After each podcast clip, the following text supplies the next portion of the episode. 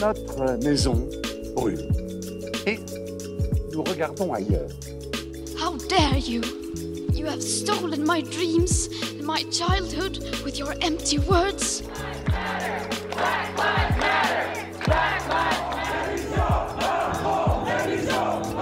Nous sommes en guerre. En 24 heures, 554 personnes sont mortes du Covid-19. Bonjour à toutes et à tous et bienvenue dans l'ère du temps. Vous écoutez la deuxième partie de notre épisode consacré au rapport des jeunes à la politique. On est toujours avec notre ami Nicolas, qui est étudiant en master fiscalité et finances publiques et ancien membre de l'association nationale Le Parlement des étudiants.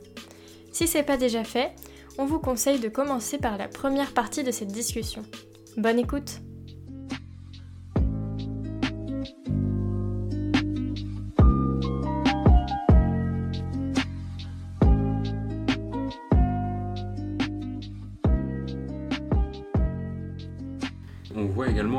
perte de vitesse énorme euh, des grands partis institutionnels. Euh, là, on l'a bien vu dans cette enquête, et même euh, dans ce que tu disais, Nicolas, peu de jeunes vont chez les Républicains, au Parti Socialiste, etc. Deux grands partis qui étaient avant des locomotives, bah, aussi avec d'autres partis comme le Parti communiste, mais qui rassemblaient quand même beaucoup la jeunesse. Aujourd'hui, plus du tout, on l'a bien vu. Euh, Macron en premier, ensuite on passe à Marine Le Pen, puis à Jean-Luc Mélenchon euh, pour le- les intentions de vote des jeunes. Du coup, euh, je voulais vous poser la question. Est-ce que vous pensez que ces partis sont encore, enfin les partis sont, les syndicats par extension, sont encore des institutions capables de mobiliser les jeunes ou pas?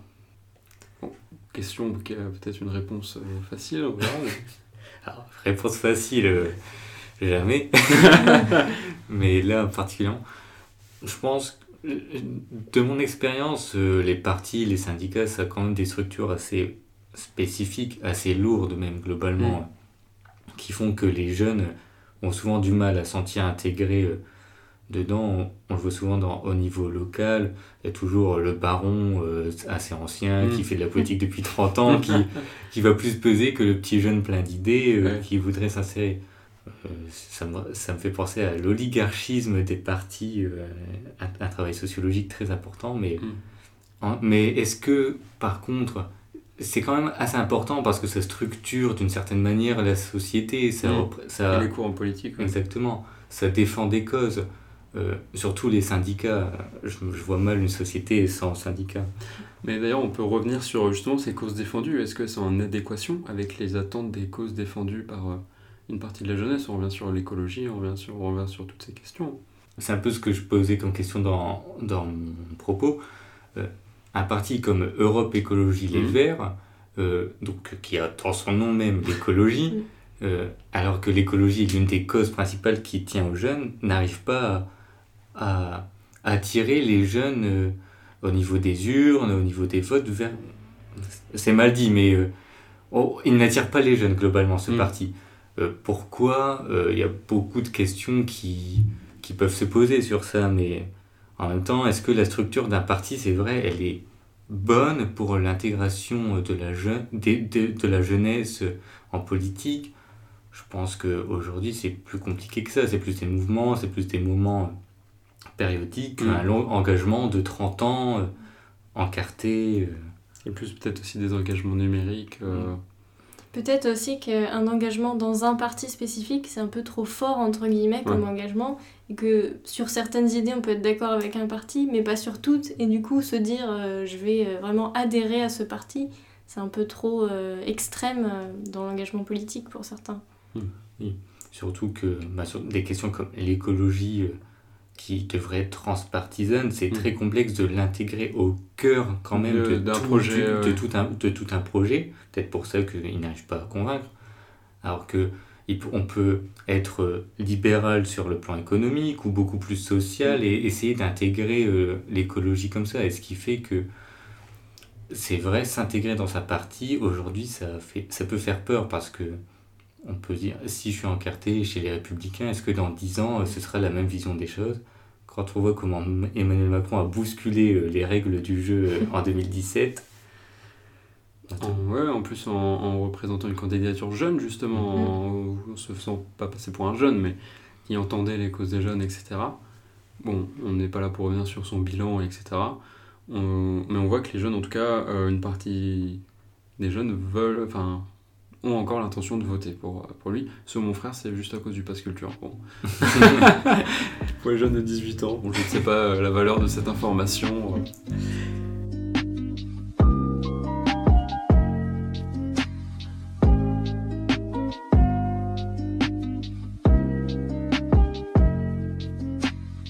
Je voulais aussi revenir sur un, un fait, c'était l'internationalisation des euh, causes défendues par les jeunes également. Alors cette internationalisation a toujours existé, on peut penser au marxisme, etc. Aujourd'hui, euh, d'ailleurs, c'est à noter que dans cette campagne présidentielle, on parle très peu d'Europe. Les jeunes ne se passionnent pas du tout pour l'Europe aujourd'hui. Peut-être que ça reviendra. Mais on peut voir des combats communs. Donc on a déjà parlé de l'écologie, Black Lives Matter, etc. Mais aussi on peut parler des Ouïghours, avec euh, ces fameux carrés bleus que beaucoup de personnes peuvent poster dans leur story. Donc ça c'est un combat international.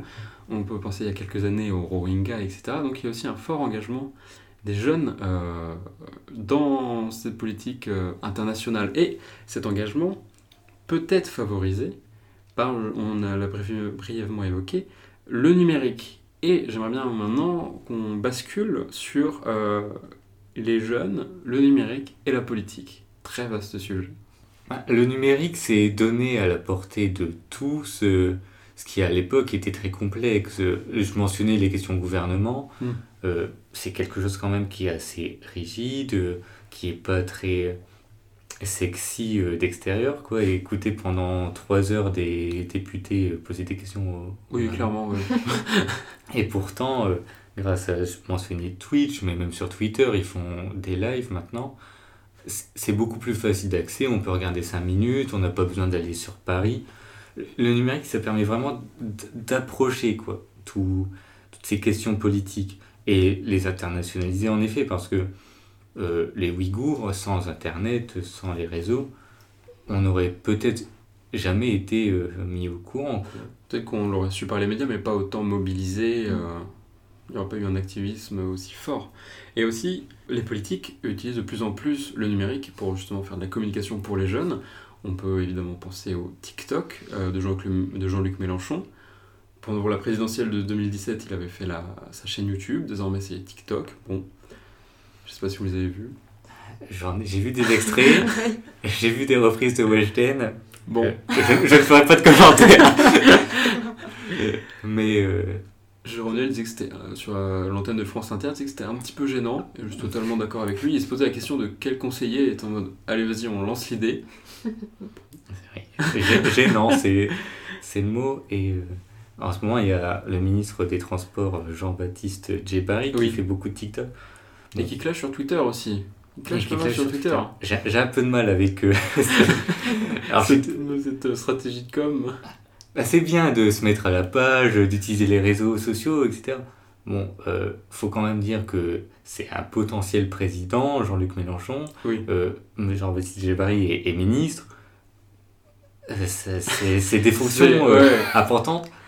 On imagine mal un président reprendre Weshden dans un discours, euh, dans un discours officiel. C'est vrai. Et euh... oh, quoique tout est possible. hein. Tout- Il y, a- bien eu McFly et Carlito. bah, et voilà, et ça fait partie de cette stratégie également de vouloir aller toucher les jeunes. On a vu une, euh, une forte intention de, du camp au pouvoir d'aller euh, toucher les plus jeunes, Enfin, en tout cas je pense que c'était leur objectif, à travers beaucoup d'interventions de youtubeurs. Il y a eu également le, euh, le porte-parole du gouvernement, Gabriel Attal, qui a fait des apparitions chez beaucoup de youtubeurs, sur Twitch aussi également, il me semble. Et j'aimerais bien revenir aussi sur un autre phénomène qui est l'implication politique des jeunes dans les réseaux sociaux, dans le numérique. Parce que maintenant, soutenir un parti, d'accord, peut-être qu'on ne va plus prendre sa carte euh, dans un parti, mais est-ce que li- liker les posts d'un parti, s'abonner à leur page, est-ce que ça fait de nous un militant ou pas. Est-ce que les jeunes, est-ce que c'est une nouvelle, un nou- une nouvelle forme de militantisme ou du moins d'activisme pour les jeunes? Bah, c'est peut-être une forme plus euh, lissée, entre guillemets, enfin, Mm. c'est plus accessible à tous, il n'y a pas forcément de... enfin, se mettre euh, soi-même euh, en cause, euh, on va pas, enfin, c'est pas du tout la même chose qu'aller manifester ou co- coller des affiches ou, C'est plus simple. enfin, c'est plus simple et tu peux, oui, tu peux le faire euh, n'importe quand, euh, Non, même ouais. anonymement euh, si tu veux. Enfin, je pense que ça implique moins la personne. Mm. Oui, euh, alors j'irai pas jusqu'au follow parce que pour moi, personnellement, je follow quasiment toutes les pages politiques pour m'informer, Oui, euh, oui, suivre le courant. Mais c'est sûr que quelqu'un qui veut s'engager en politique, c'est une première porte facile d'accès, euh, légère, et ça permet de, de se mettre au courant, de voir les idées, euh, de soutenir. C'est vrai que par contre que là, le retweet, le like, c'est quand même déjà un degré d'engagement. C'est déjà un acte ouais, C'est un peu activiste. oui. À moins de mettre dans le, le fameux dans sa bio, euh, retweeter n'est pas approuvé. Oui. Sou- souvent, retweeter, c'est quand même dire euh, je veux l'afficher, je, Ouais, je ouais, veux que ça ait de la publicité. Mm.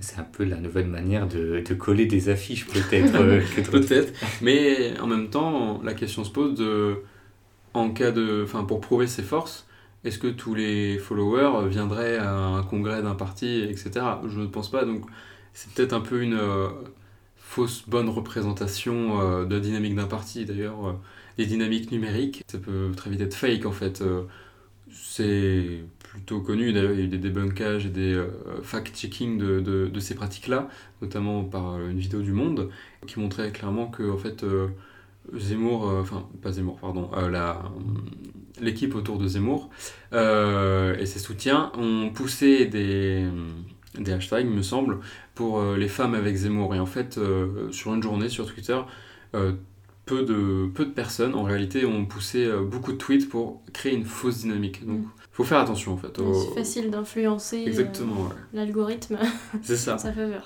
Exactement.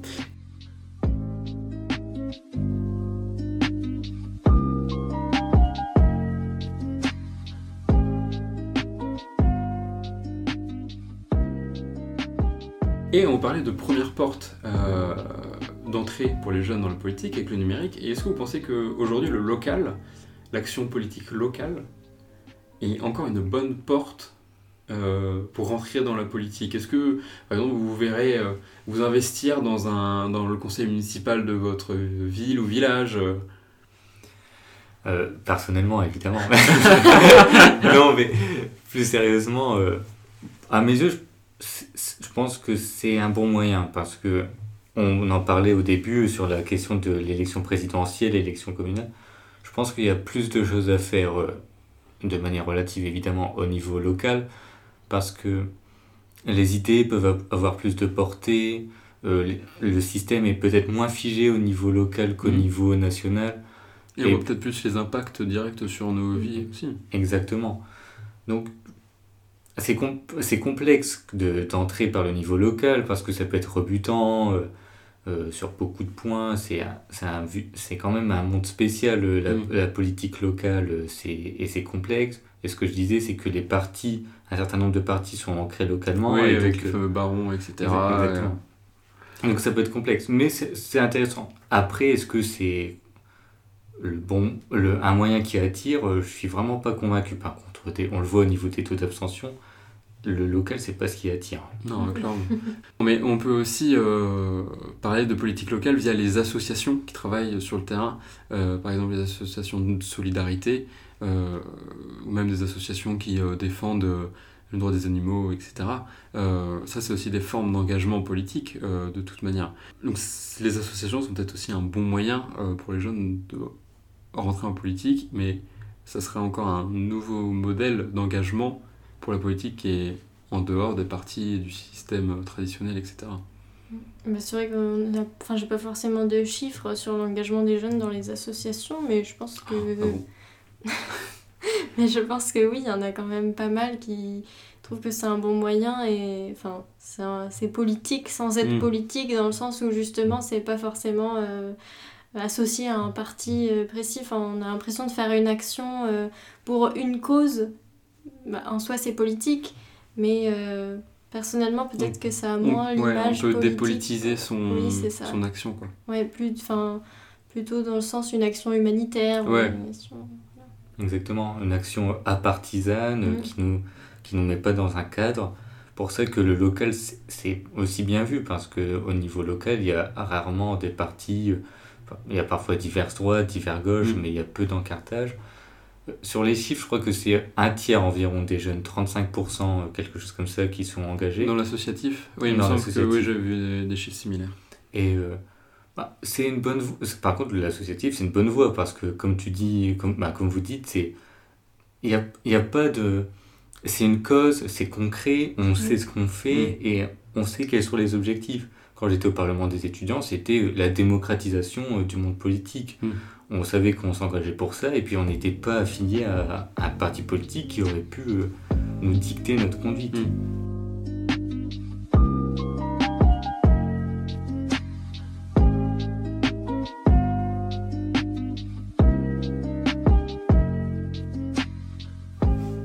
maintenant j'aimerais bien parler d'un autre aspect de l'engagement des jeunes. Alors je ne sais pas s'il y a eu des études sur ça, mais ça va être la politisation des jeunes pendant le confinement, ou plutôt toute la période qu'on a eu de confinement, etc. Parce que pendant cette période, on a vu de très longues files d'étudiants euh, devant les restos du cœur. On nous a beaucoup parlé, et les étudiants l'ont ressenti, euh, la précarité étudiante, etc. Or, on remarque que la précarité étudiante n'a pas fait lever les masses. D'ailleurs, dans les Gilets jaunes, on peut remarquer que il y avait moins de jeunes, il y avait plus des, euh, catégories d'âge, euh, on va dire, euh, vers la quarantaine, cinquantaine, etc. Sans vouloir être caricatural, mais c'est l'image qu'on en retire. Et donc, on voit que la précarité n'a pas mobilisé, mais pourtant, c'est quand même quelque chose de, de très important. Est-ce que cette question est fortement politisé aujourd'hui dans la jeunesse ou pas? J'ai pas l'impression que déjà ce soit un thème euh, particulier pour la campagne et en plus un thème porté par la jeunesse. C'est vrai qu'on aurait pu s'attendre à ce que euh, ça crée un soulèvement global, un peu bah, comme les Gilets jaunes, mais mmh, plutôt du côté des jeunes.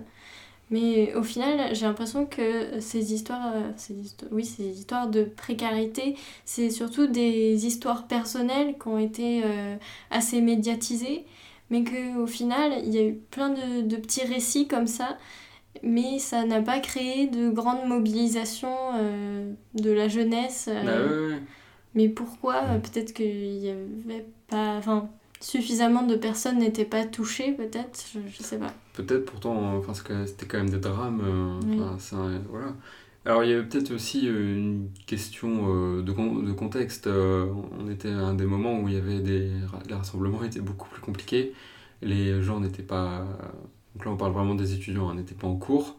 ils étaient chez eux, donc c'est plus compliqué de toute manière de se retrouver pour former quelque chose, etc. Peut-être que justement, cette euh, mobilisation ne s'est pas faite physiquement, mais s'est passée sur euh, les réseaux sociaux et dans les médias. Bah, c'est vrai qu'on en a quand même pas mal entendu parler, justement. Euh, c'est ce que je disais, ça mettait quand même en valeur des mmh. histoires personnelles qui étaient très fortes et qui montraient quand même la réalité de la vie de certains jeunes et qui étaient très grave quoi. Bah, je pense quand même que la médiatisation a été euh, efficace entre guillemets. Enfin, Je pense que tout le monde en a entendu parler, même si ça n'a pas mené à une grande mobilisation, on en a quand même pas hmm. mal entendu parler. Et d'ailleurs, si vous, avez été touché par ce phénomène, n'hésitez pas à nous écrire euh, sur nos réseaux sociaux. Par exemple, Instagram, c'est L underscore du temps underscore, ou alors sur notre euh, boîte mail, l'air du temps, tout attaché, podcast, gmail.com, et on serait vraiment euh, ravis de, de, vous voir ces histoires, de pouvoir les raconter, et peut-être vous accueillir pour justement parler de cette jeunesse qui a souffert pendant ces, ces, ces longs mois. Elle revient sur les questions de mobilisation de la précarité pendant le confinement.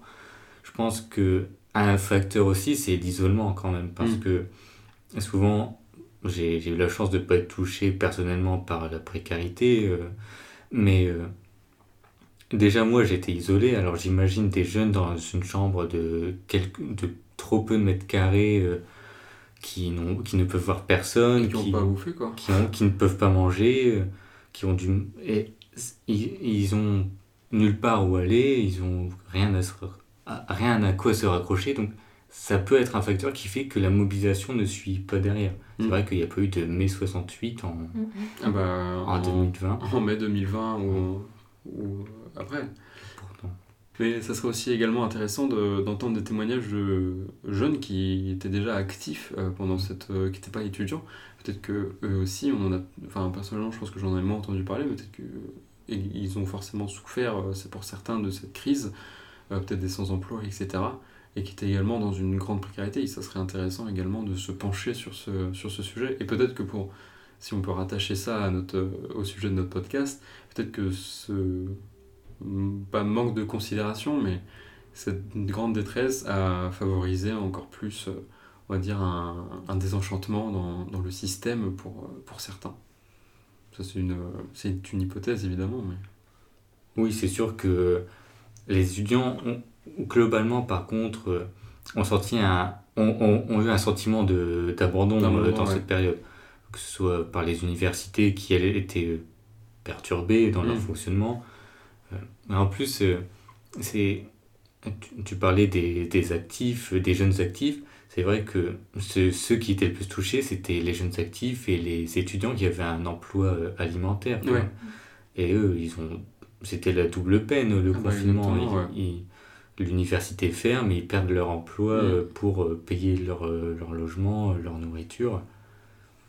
Et pourtant, euh, oui, il y a eu un sentiment d'abandon des pouvoirs publics. Je, je, sais, je crois que quelques. Il y a eu des mesures mises en place, mais. euh, Oui, oui, oui, il y a eu, évidemment, ils se sont à un moment, euh, les, même les universités, où le pouvoir national, évidemment, s'est mo- s'est mobilisé, parce que ça faisait quand même beaucoup de bruit, etc.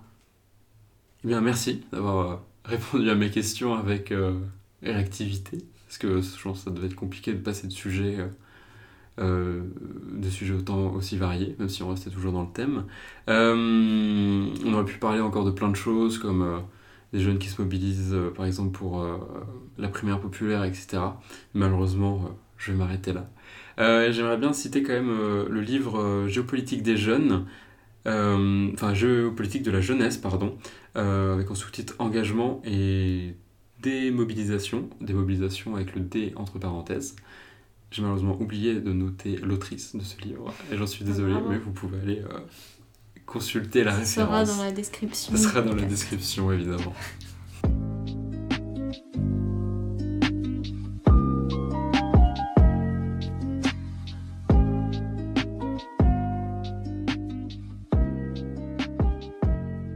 Moi, je voulais euh, finir avec euh, une autre question, une question supplémentaire. Ce serait, selon vous, quel renouveau attendent les jeunes dans la politique pour enfin se sentir impliqués? Par exemple, des mesures, euh, je veux dire, vraiment concrètes, comme euh, plus de référendums ou euh, instaurer plus de débats politiques dans le lycée, au, lycée pour sensibiliser et éveiller l'esprit politique des jeunes, ou même un droit de vote à 16 ans, ou un vote par Internet, ces choses-là. Est-ce que vous pensez que ça pourrait aider les jeunes à être plus impliqués? Oui, ça, forcément, parce qu'on leur demandera, le- on leur demande leur avis, donc forcément, euh, il y aura de plus en plus de gens qui seront, euh, qui se sentiront concernés. On, on peut aussi penser à des modèles de représentation euh, plus locales, par exemple, où on inclut, euh, par exemple, oui, c'est ça, des, au lycée, ou alors euh, des conseils de quartier, ou des conseils municipaux plus horizontaux. horizontaux. Horizontaux, ah, pardon, pardon, pardon.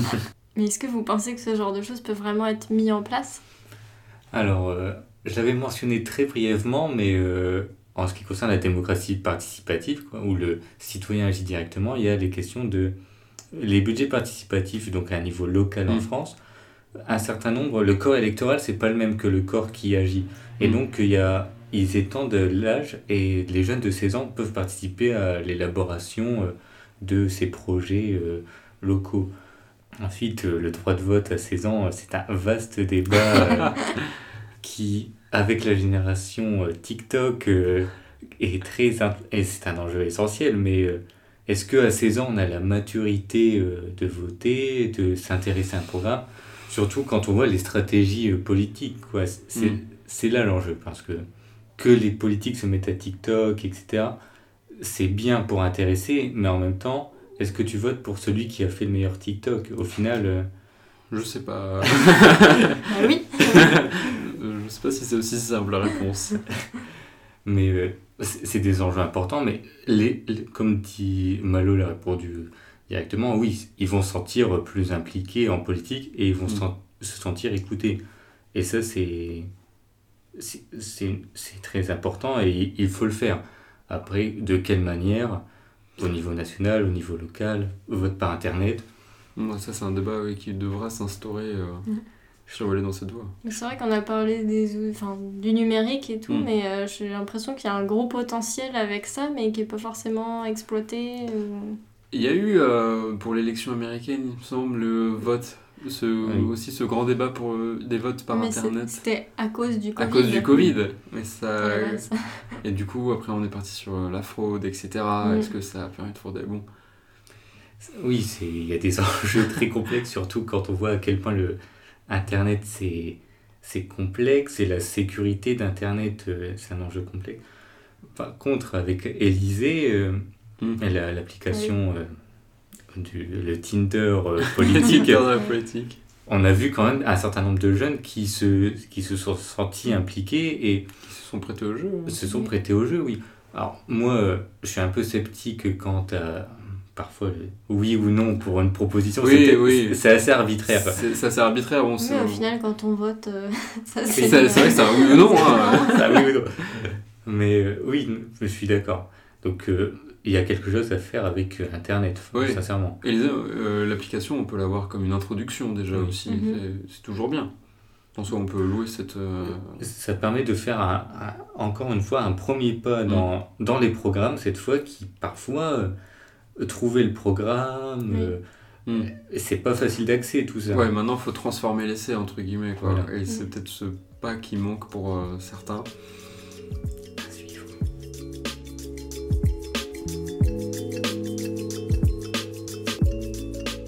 Pour conclure, on a vu que les jeunes et la politique, c'était un sujet complexe, mais que surtout, il y avait plusieurs jeunesses, entre guillemets, et que euh, le désintérêt pour la politique, ça ne veut pas dire non plus que la jeunesse ne s'engage pas Mm. en politique. Je pense que c'était des questionnements intéressants et qui vont... euh, on va voir comment ça va évoluer aussi, notamment avec euh, les élections présidentielles qui arrivent. On vous remercie d'avoir écouté cet épisode. On espère aussi que ça vous a peut-être permis de vous questionner également sur votre propre engagement politique. Et si ce podcast vous a intéressé, vous pouvez nous retrouver sur nos réseaux sociaux, Facebook et Instagram, à L underscore R du temps tout attaché underscore. Et également, vous pouvez nous écrire sur- à notre boîte mail euh, l'air du temps tout attaché point podcast gmail.com. Merci Nicolas de ton intervention et d'avoir accepté l'invitation. Merci à vous. De rien, De c'est un plaisir. Merci Emma pour euh, l'animation de ce, ce superbe épisode, j'espère. Ben, merci à toi, Malo. Et merci à vous d'avoir écouté cet épisode. On se retrouve prochainement pour une nouvelle discussion, cette fois autour de l'écologie. À bientôt!